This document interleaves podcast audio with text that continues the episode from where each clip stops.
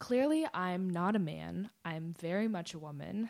Um, but I have a dad and I have an older brother and three uncles, and even my mom, who's a pilot and served in the Air Force for nearly 30 years, is also pretty much a dad. Um, and for most of their lives, both my parents have been athletes, so you can only imagine the amount of time they've spent in locker rooms, not allowed to show weakness. The entire world was basically a competition for them. You get the idea. So for me, the concept of being tough, sucking it up, or even manning up to not be called a pussy by my mom were fundamental parts of my household. I think I can count the number of times I've seen a family member cry on one hand. Wow, you must be pretty tough. I'd say I am, but it also has meant a lot of hiding emotions, suppressing feelings, fear in asking for help with my mental health, and a complex struggle with my own gender and sexuality. It wasn't until I moved out and came to a women's college that I realized that my experience for the first 18 years of my life of sucking it up all the time might have been a masculine one.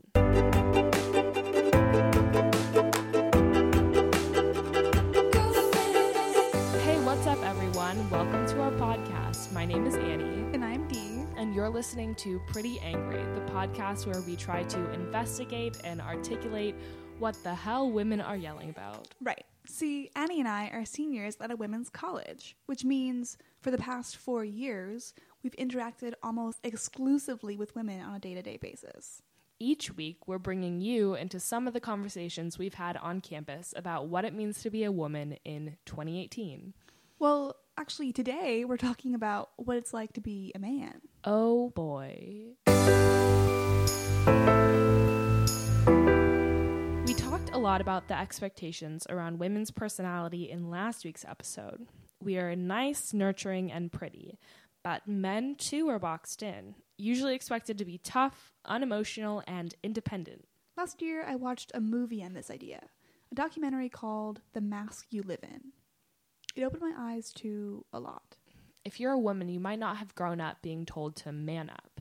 But if you're a man, you've probably been told that multiple times throughout your life. As a result, instead of articulating their feelings or leaning on their friends and family, many boys try to bottle it up. This documentary explained that many do this because growing up, if they cried or complained, they were told to man up. That sucks. I mean, it must. I, I couldn't imagine feeling like I needed to deal with everything on my own. And I couldn't imagine trying to open up to a friend only to feel like worse about myself because that meant I was more weak somehow. But these aren't things that we as women really understand, even after watching a great documentary. I'm originally from Miami, Florida. Uh, right now, a junior at Columbia College, studying economics and political science. Uh, That's Joseph. He's a student here at Columbia, and you guessed it, a man. Last week, we had an episode um, all about gender schemas, and we talked a lot about women and what their kind of role is, and how everyone, men and women, think about women, um, maybe as like nurturing or as Yeah. emotional and different things. How do you think the like? What do you think the male schema is? uh, Heavy question, maybe. yeah, that is a very a lot of question. things, yeah. But I think that it's like very worth examining because obviously, like my schema for masculinity is going to look very different from, you know, someone else just depending on the background. Like just Yeah. by fact of being raised evangelical. Um, Mm. and having like that big biblical foundation there, or being raised Latino, and then having that whole other um, schema, I guess, to consider as well. Like, Yeah.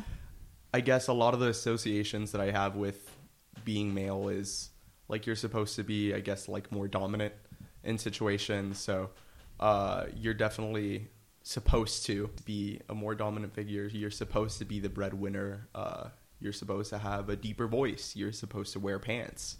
Uh, you're not supposed to wear anything that's too tight. You're not supposed to, I don't know, inflect your voice like this when you get super excited.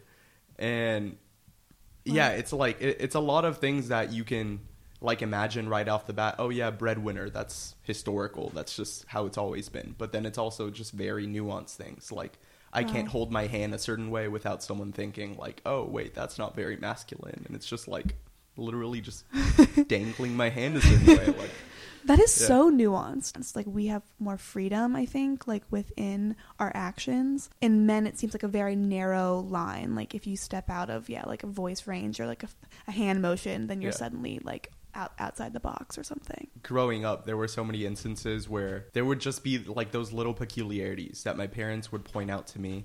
And then, yeah, it's just I, I would have to conform. Like, a- and I would just do it just because I figured, hey, my parents know best. Like, might as well do it. They they know what's up.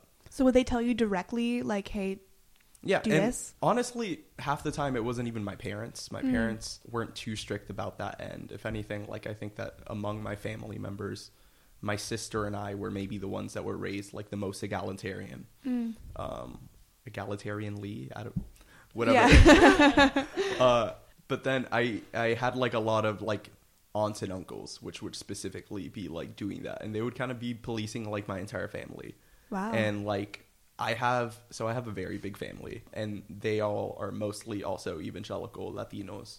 And then I also have a lot of cousins who in the last several years have also come out as LGBT.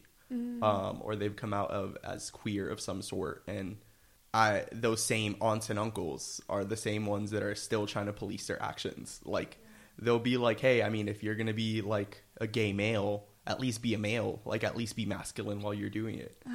um wow, and it's just it's stuff like that that I think that, that that's really just worth questioning and asking like why why is that so important uh, why is it so important that this person conform to this model for how their life should look instead Yeah. of their model for how their life should look and what will ultimately make them happier there were just ways that like you can talk to a woman that um, or should talk to a woman which were very like prescribed like what like what were those ways? or so for example like you i don't know like you can't be rude to a girl uh you can't be and and the thing is i guess what bothered me about it is that i was taught again back to the christian morality thing this is going to be uh, just in my life it's obviously very pervasive Yeah, of course. I, I just assumed you should be treating everyone right. Like, why should I do this just because you're a girl? And like, for example, even like having to open a door for a girl. Like, I I'm the type of person that tries to do that for everyone regardless. But part of the like gentleman kind of uh, expectation is like the underlying expectation is about females being like delicate or something and like and like needing the door open for them I've never thought about it like that.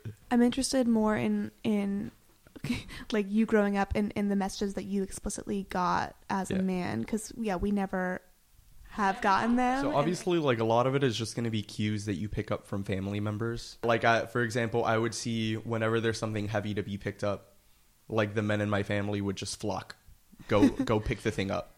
So that's something that I just I do. Like if I see my boss coming into the office and she's carrying a big box, first thing I'm going to do is always ask, "Hey, do you need help with that?" Um, and that's just something that's lodged in my brain. Right. And then another thing I picked up on was there was actually one of my cousins. He has a tendency to just cross his arms whenever he stands. Um, that's something I guess a lot of people do, but he does it like a lot. Um, to the point where one of my aunts like explicitly told him like, "Hey, don't don't stand with your arms crossed like that. That's women do that. They they do that because they have boobs." Um, she said this in Spanish, but i don't know um, if that's even true yeah, I don't either. And I remember I was like 11 when I heard this, and I was literally just like, "What?" But I'm pretty sure I was also I also had like my arms crossed, so I was immediately like, "Oh wait, let me drop them," wow because God forbid I'm I'm a girl because I cross my arms. yeah yeah god forbid you're yeah a female Just like unnecessary divisions of gender. It's just like only women can cross arms. Like, uh, okay. Well, do you feel like being attracted to women sexually is part of the male schema or like part of like what's expected of being manly? So going back to the same female friends that I had growing up, Yeah. a lot of those friendships just as we got older especially past like 13 um those friendships just started breaking down because i saw that space specifically get very gendered and get very just divided so that relationship which was once fine because it wasn't sexual just was no longer fine because now it's just assumed whether she was attracted to males or not, or whether I'm attracted to females or not. It's just assumed this is going to turn into something sexual, therefore, Right. cut it. That being said, like, as a man, if I'm not explicitly sexual, I feel like that's also like taking away from my masculinity. For example, I'm not the type of person to like go to a bar really and like hit on someone. I, I just I, I'm not comfortable with it. It's just not my, fi- my Yeah. like my style. Right. But like the fact that I don't do that and the fact that I'm not like I guess ostentatious about displaying that sexuality um has also I guess brought the ire of some of my family members and some of my friends back home as well where they'll be like hey I mean like you're you're never going to find a girlfriend like if you do it. If you don't do that Yeah. and but then I also have to be like yo who says I'm trying to find a girlfriend just like period like like could be a boyfriend could be a girlfriend could be a no friend Yeah. it's none of your business to begin with. Like, Yeah. Because Yeah. yes, like I I think men are inherently sexual, I guess, but also I mean like obviously women are also sexual, but Mm. I don't know, just like men are horny Yeah. and men are impatient, and I think that it, it's definitely also just like a self fulfilling cycle. Like society is Mhm. telling you be impatient, get what you want, you need it, it's natural, yeah. right? But they're not telling women that. Like I didn't know women masturbated till I got to college. Um. Yeah. Damn. Yeah. Yeah, definitely. it, it was like it was taboo for like women to talk about masturbation and sexuality, but like I feel like every single guy in my high school would have like come to come to school wearing a shirt being like I love jacking off and it would have been like accepted. Yeah. That, I Yeah. guess that was more of like where I was thinking. Like for men, it's more like ex- expected or just maybe just accepted that they're sexual Definitely. beings. Definitely. Um. But I also, yeah, I just wonder if there's any like like pressure in that too. Yeah. Um. Well, I mean, I think also just like how many times have you heard a conversation where guys are like basically measuring their dicks, like counting, Yeah. like talking about their body count, or literally measuring their dicks? Like, it's just like it's definitely something that's just ingrained into our psyche. Like, if you're not out there procreating or like carrying out the act, like you're you're just not that much of a guy. Yeah. One of the other things that we have talked about what is like the norms and expectations of women being pretty and I have never really thought about the like physical expectations for men. Yeah. Is that something that you have experienced or like has been part of like your life growing up? So I actually just like finished losing like 50 pounds. Whoa. Yeah, so very very proud of that. Thank you. That's awesome. um so and I'm like still continuing that, but that was maybe like I guess my biggest issue growing up, like self-esteem wise at least. yeah. Um just the fact that I grew up and I was like, "Yo, I'm fat." Like like everyone like the guys around me are the most manly men around me. Like they're supposed to have these like bulging biceps and defined muscles and I don't know, abs at least. And like yeah, I just I I physically did not have that. I could not have that. I had too much of a body fat percentage to have that. And like now I'm I'm still not there. Hopefully I will be soon. um give me a couple of months. It's about to be over. Look out. Uh, but yeah, that definitely. I think that that was part of it, and I think that also Yeah. just like even if you are overweight, it's like okay, if you're gonna be overweight, at least like be strong, like have muscles, be big. right. I just no one in my family has a strong torso. That was an issue for me. yeah, so there there are definitely also just like Expectations. yeah these expectations for like the ideal masculine form and there are alternatives to it and there are hierarchies to it like you know obviously we can't all be zach efron but if you're not zach efron at least like have a dad bod if you don't have a dad bod at least like i don't know be able to lift a bag of something heavy i, I don't I, Yeah. yeah Do men like talk about their insecurities about their bodies with each other? Because for women, it's a really common and also kind of problematic thing to to like we call ourselves fat yeah. all the time and like it's like a really like conversational thing. You'd be like oh i hate myself or like oh i need to go on a diet. Like that's a really common thing to Yeah. hear as a female. Um is that the same from like men? Like do you guys talk about that? I, i mean like or when I I've- mean your experience. Yeah, i know as we're talking about like all of men. Yeah, It's for like you're sure. one person. I I would definitely say to a lesser extent. At the least, it's to a lesser extent, but it's something like where when at least to to an average friend, like not closest friend ever, but just like an average friend of mine. If I'm talking about something like that, it's usually like in a more humorous context. Right. Like I'm making fun of it instead of, in if anything, and they're maybe like making fun too, poking fun at themselves or at me too, and I yeah, would cry like, if it's anyone never made really... fun of me for my way. Sorry. no, it's all good. Um, but it's never really like direct. Like I'm never like, yo, yeah, I, I, I like grew up overweight, so I have like a lot of self esteem issues because of that. Like, no, I, I'm never gonna do that. I'm just gonna be Yeah. like, haha, I was fat. but I think a lot of it is also just the expectations that you have. You know, like I shed my first tear in front of my family. I think it, it was in August. Like my, my grandma, she just passed away. I saw my grand great uncle, I think that that's the term for it, bury his mother. And he I just saw it like it, it was something out of a movie. Like he shed a single tear, wiped it away, and that was it. Whoa. He was done. Went about the day. His voice returned to normal. Like he was just with it. Yeah. And like obviously everyone has different pain tolerances, but.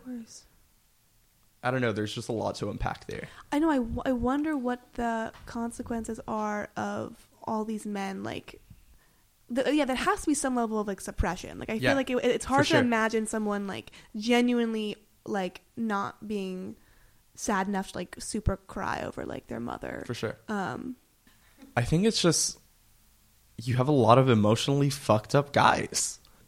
If you're not granted the time to grieve and the time to process emotions and the time to process events, um, you know, everyone has their own shit, everyone has their own trauma. But if you can't actually process that, you're never going to get better. And you're never you're never going to be able to move forward. like there's this growing conversation around mental health that's like very important right now but i see a lot of it being really centered on women and i thinking back now i, I don't know if i've ever seen or talked to a man about his mental health like one of the reasons why I personally, for example, held off on um, going to Columbia Psychological Services or going to therapy um, was just because of the fact that I was like, like I I'm stronger than this. Like, I, Yeah. and that's what I kept on telling myself. And you know, I do ultimately think I'm a strong person. You know, I I can get through whatever life throws at me, but at the same time, you need to be able to give yourself that moment to realize, hey, I'm not everything. I still have things to work through. I still need to sit down and have someone else just help me.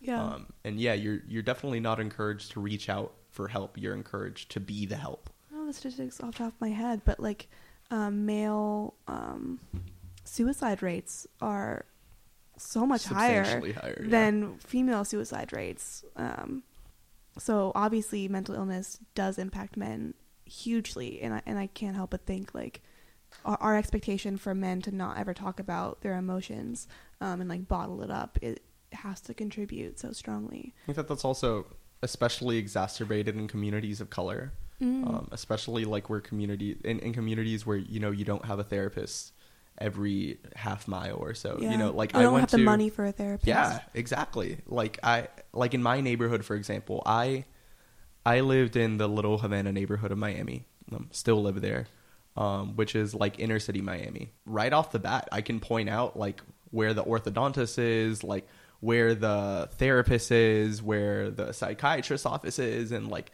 there were a lot of just different health professionals there who I, from my house at least, would have had to drive at least two, three miles to get to. And Yeah. I'm in a big city, you know, Yeah. like this isn't this isn't just any small city in the United States. Miami is one of the largest cities in the United States, one of the wealthiest cities in the United States. Um, and even that disparity is shocking. And you know, thank God, I, just growing up, I didn't really need any of those services. But what if I did? Right. Um, and you know, sure, I had a car, but then what if I didn't?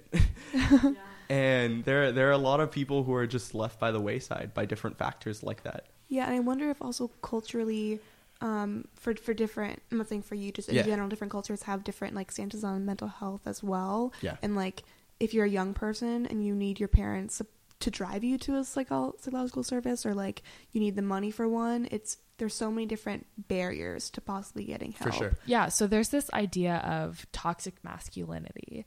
Um, and I was wondering how you would define that um, and if you feel like you have been impacted by it or experienced it in any way. Yeah. Just like at the core of it, toxic masculinity is just the type of masculinity that's posing a burden to other people carrying out their lives. Um, toxic masculinity, at least, has the tendency to just, you know, be dominant, be sexual, be all of these things that are part of the male schema, um, but do it to an extent where it just genuinely makes other people uncomfortable to just be and to just exist in the same space sometimes. And it's a type of masculinity that doesn't even question, oh, how would I look at this differently if I were a female? Um, the type of masculinity that also just disqualifies any experience that isn't male, any um, profession that isn't male, any fashion that isn't male. I, I wonder too how exhausting it would be to be a person who is trying, who is like I guess, um, who who has toxic masculinity. I don't know if it's something you have. It seems very the the men that I've met who immediately like rub me around the wrong way, or like I just see is like wow they're they really want to be that like perfect masculine Yeah. like standard. That just also seems very exhausting. No, it's definitely it's definitely exhausting. I mean, Yeah. I, I've caught myself in situations where also just like like even when I'm like in an interview, I just know the fact that like if I present as more masculine, I'm gonna come off as more dominant, more sure of myself, more confident, all that jazz, right? So You might just get the job more. Maybe, right? Isn't that like part of it too? Yeah. But then I'll just automatically just drop my voice. And I'll go from speaking like this to maybe more speaking like this. And my voice doesn't alternate as much. And Ooh.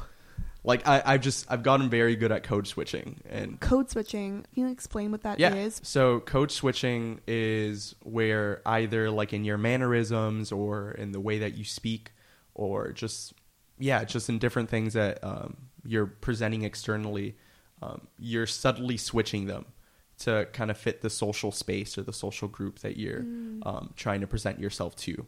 Have you ever like in friendships or in like people you know, have you ever had these conversations with other men? Yeah.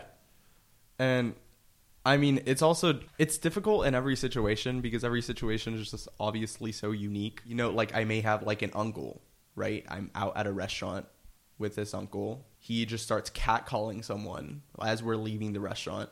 What the fuck am I gonna do? I'm I'm literally like, bro, stop being a dick. And that's all I had to say. And you know, he was angry and he was, you know, I guess just like murmuring after, but it's something that needed to be said. And I'm Wow. sorry, I'm not going to try to like soften it for something like that. But then there are other times where I, I've spoken to, for example, some of my close friends and maybe just certain terms that they'll use to like describe women. And I'll be like, yo, wait, maybe don't do it this way. And like, because of just different contexts, I'll mold it. So again, back to the code switching. Like Yeah. I made code switch, but I think that these are also just conversations that even when they're uncomfortable and they're gonna be uncomfortable, like we wouldn't be having them if they were comfortable conversations to begin with. Yeah. Um, but you know they're necessary. Thanks, Joseph, so much for sitting down. No with problem. us I love this. Giving us the male perspective. We needed it.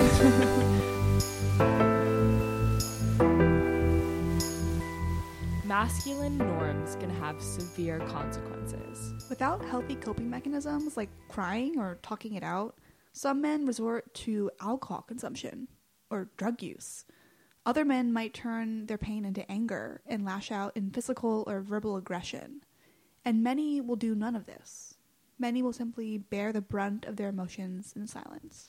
According to the American Foundation of Suicide Prevention, men die from suicide at 3.5 times the rate of women. Suicide is the 10th leading cause of death in the US, and 7 in 10 suicides are white men. And for every death from suicide, there are 25 more men that will attempt it. This is profoundly unfair and unequal. Today we're sitting down with Bennett. Bennett, do you want to tell us a little bit more about yourself? Yeah, um, my name's Bennett Decker. Um, I'm studying political science at Columbia and Talmud, which is essentially Jewish law, um, at uh, the Jewish Theological Seminary. Um, I'm from Philadelphia, Pennsylvania, and it's good to be here. So Bennett, you're in a fraternity. Um, what what was the decision to join a fraternity like for you? So um, I'm a brother of the Zeta Beta Tau fraternity here at Columbia, um, ZBT.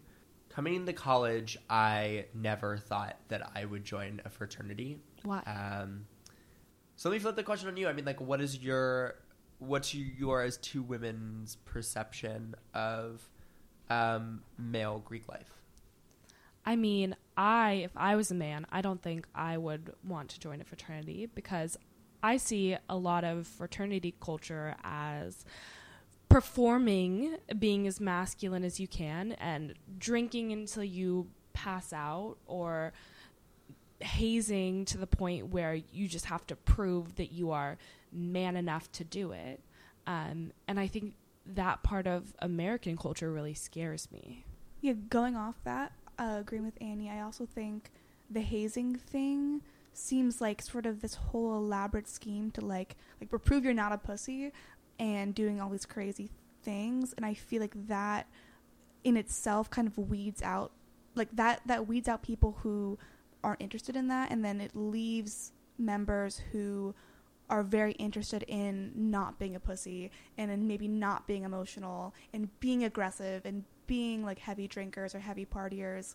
And then that group is given um, like houses and, and, and alcohol um, in women through sorority affiliations, and that just seems like a pretty kind of dangerous combination. Um, it also sounds fun, like not to hate anyone in a fraternity. Like I feel like, go, do you do what you want to do for sure? It just it it seems like a breeding ground maybe for some more toxic masculine energy. What do you think, Bennett? I think that so yeah, I think that that's a, a really fair um, assessment of where my understanding of fraternity life was at the beginning of college. Um, the reason why I joined ZBT um, is because I think that ZBT approaches fraternities differently um, in a really important and needed way. Um, so ZBT, and when I say ZBT, I'm not referring to anything other than my chapter. I only want to speak for my chapter. Um, I don't want to speak for ZBT as a fraternity nationally or other fraternities writ large, because um, I think that we have very different visions than most fraternities um, in terms of how we see ourselves. Um, but the project of ZBT, when we were recolonized um, a few years ago, um, was, I think, a grand experiment. Can you define masculinity? Not by how many beers you can drink or how many women you can sleep with. Can you define masculinity amongst other men without misogyny or sexism or homophobia or racism or anti Semitism? Can you do all of that? Can you eliminate all of those things? And is there anything left to attribute to the term masculinity? Uh, I think that that's a really bold endeavor because I think that masculinity for a long time has been built up as not these as as these things, which is to say they've been built up as not X. Being a man is defined by not being a woman. Mm-hmm. Being being a man is defined by not being a fag. Um, and so as a result, right, like we don't haze, we don't pledge, we accept all people identifying as men of good character, regardless of the gender that they were assigned at birth or their sexual orientation or their race or their religion, um, national identity, age, uh, or life experience. Um, That's amazing. I think that women's roles in conversations about toxic masculinity are really important. Um, women interact with masculinity by nature of interacting with men um, and are affected by the ways in which men define and express But if we want to change what it means to be a man, then at the end of the day, it has to be men who have to undertake that challenge Exactly. and not women. Um, and so to provide spaces for exclusively men to engage with those questions is really important. I'm curious as to what what you've found so far in this experiment about what is left in masculinity. Yeah. I'm also thinking of like brotherhood and how Yeah. um, male friendships have seemed on the outside to be a little bit less um, emotional sometimes than female friendships or like you know sisterhood and sororities is so wonderful i think for a lot of women um, have you found that in Yeah. masculinity traditionally often demands that we bottle those feelings up um, and that emotion out of the right context um, is weakness. Um, and i think one of the things that we're really trying that we like try to create a space that that says is there is no right context. Like emotions are things that you feel. And if you're feeling stressed or overwhelmed if um, you have relationship issues um, or issues at home or things like that like these are brothers that you can express those emotions to personally openly and in like the fullness of your being. Um, i don't know if that's masculinity. I haven't really figured that out yet. Has in all anyone? honesty yeah. Uh, fair enough. Um, i don't know if that's masculinity but i think that that's kindness um, and that's a space that and like a way of living my life that i like want to participate in spaces that believe in that Um, Dee and I were talking earlier about the Meninist movement and like Meninism and how this word Meninism has um, it's taken over the meaning of like hating women and like explicitly not being a male feminist. But I think that what like there's this big open space for meninism to mean like men talking about what it means to be a man and like men's issues because that just doesn't happen. Yeah. Um, and i feel like that's kind of happening in this space. Um, and i was wondering if you had any ideas on how you know other other men could start creating those spaces or having that those conversations like very purposely like you guys are doing Yeah, I think that that's actually a really interesting point, right? Like that, like actually that meninism is an essential component of feminism, right? We often think of men at the top of the hierarchy, but in a lot of ways, I think that like men are at the bottom of the hierarchy. Um, in that, like, just like a classic example is that like often culture tells like women tells tells us that like women are it is more socially acceptable for women to express emotion than it is for men to.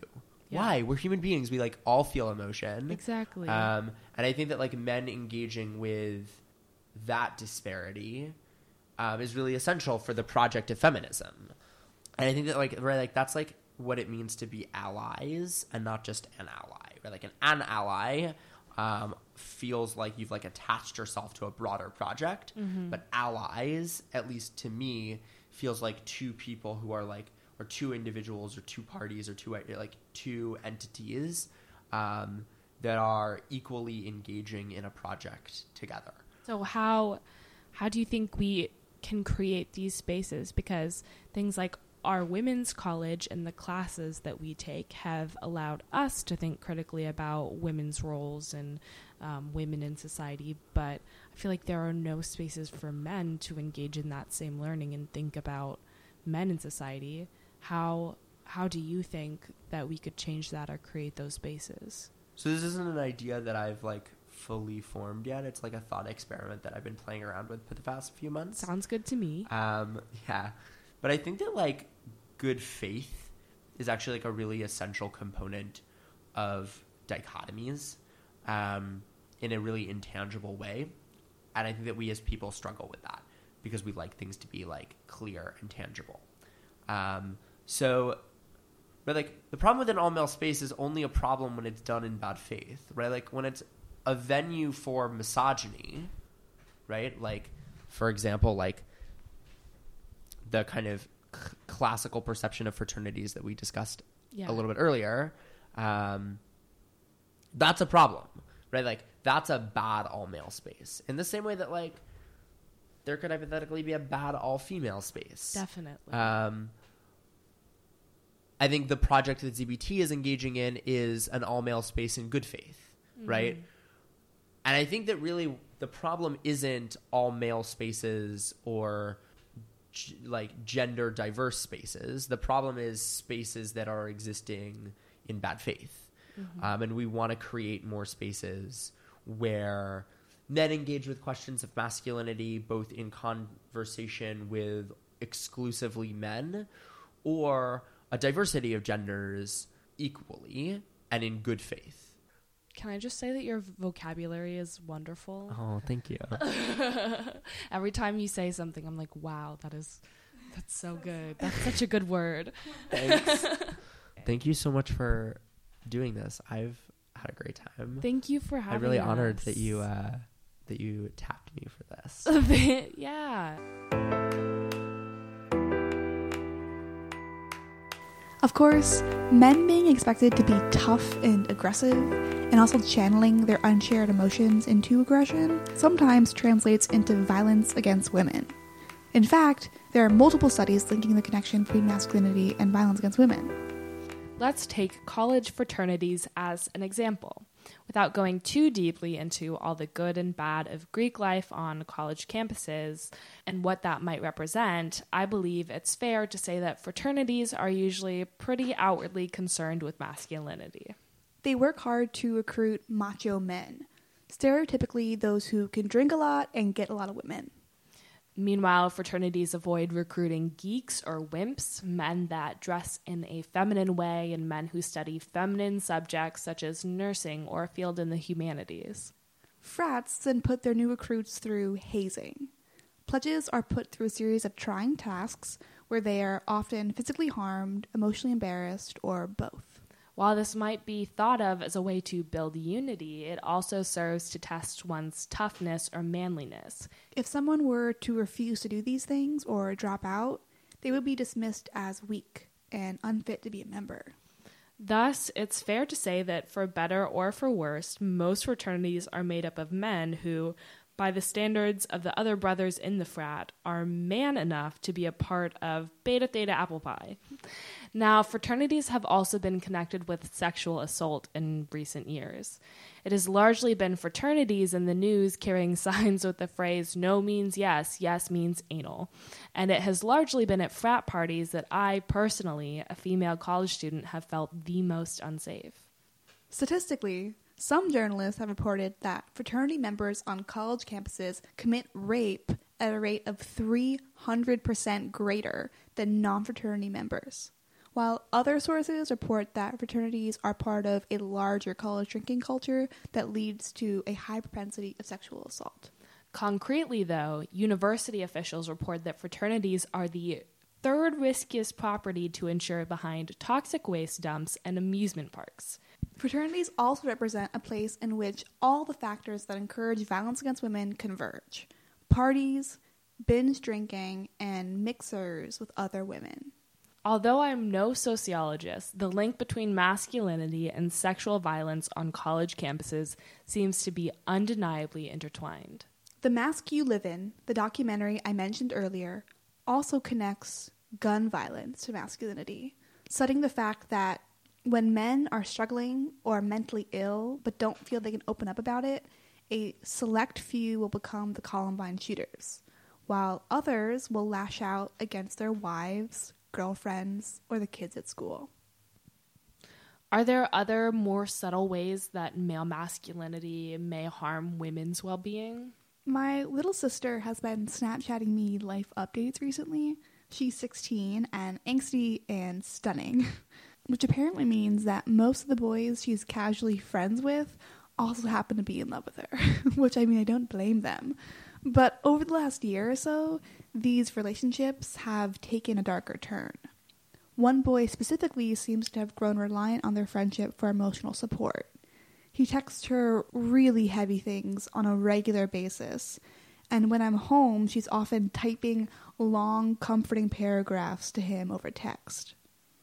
This isn't inherently bad or unusual. We all have friends we lean on during tough times, But unfortunately, the relationship my sister has with this boy is somewhat lopsided. She has several friends and an incredible sister that she can turn to when she's upset.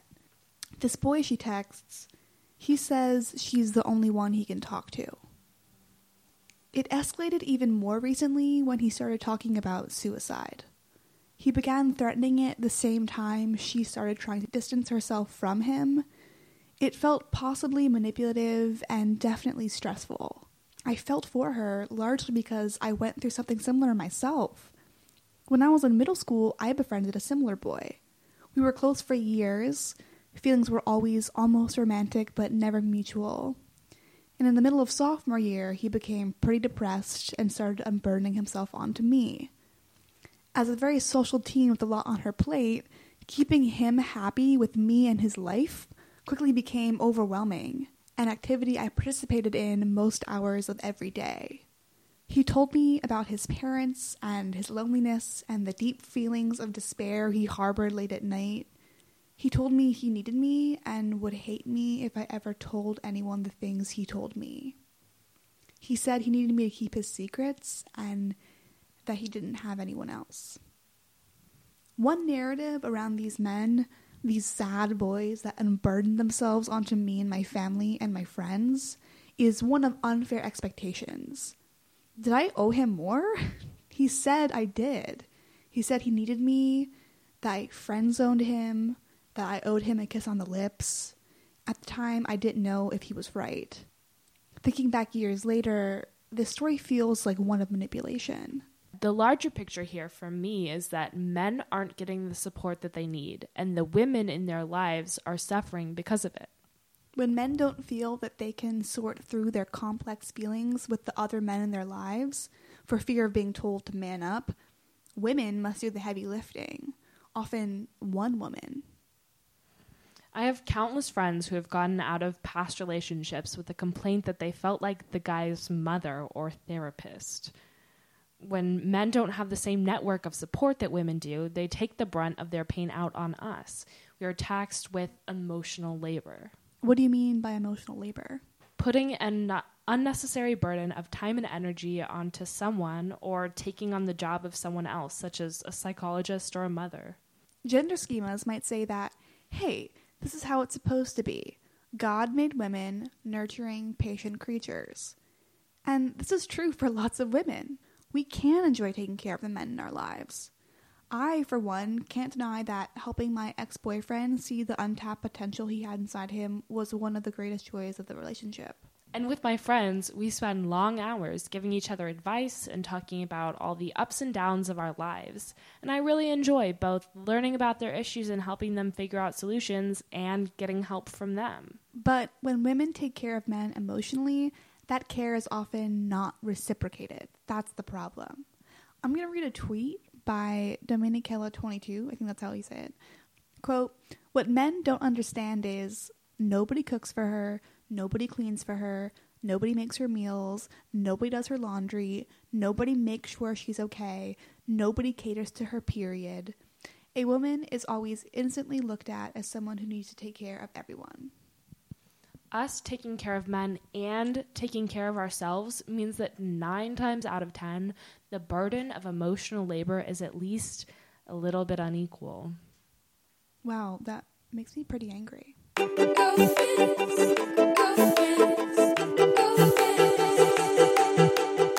For more information on constructs of masculinity and its consequences on men and women, watch The Mask You Live In on YouTube or Amazon Prime.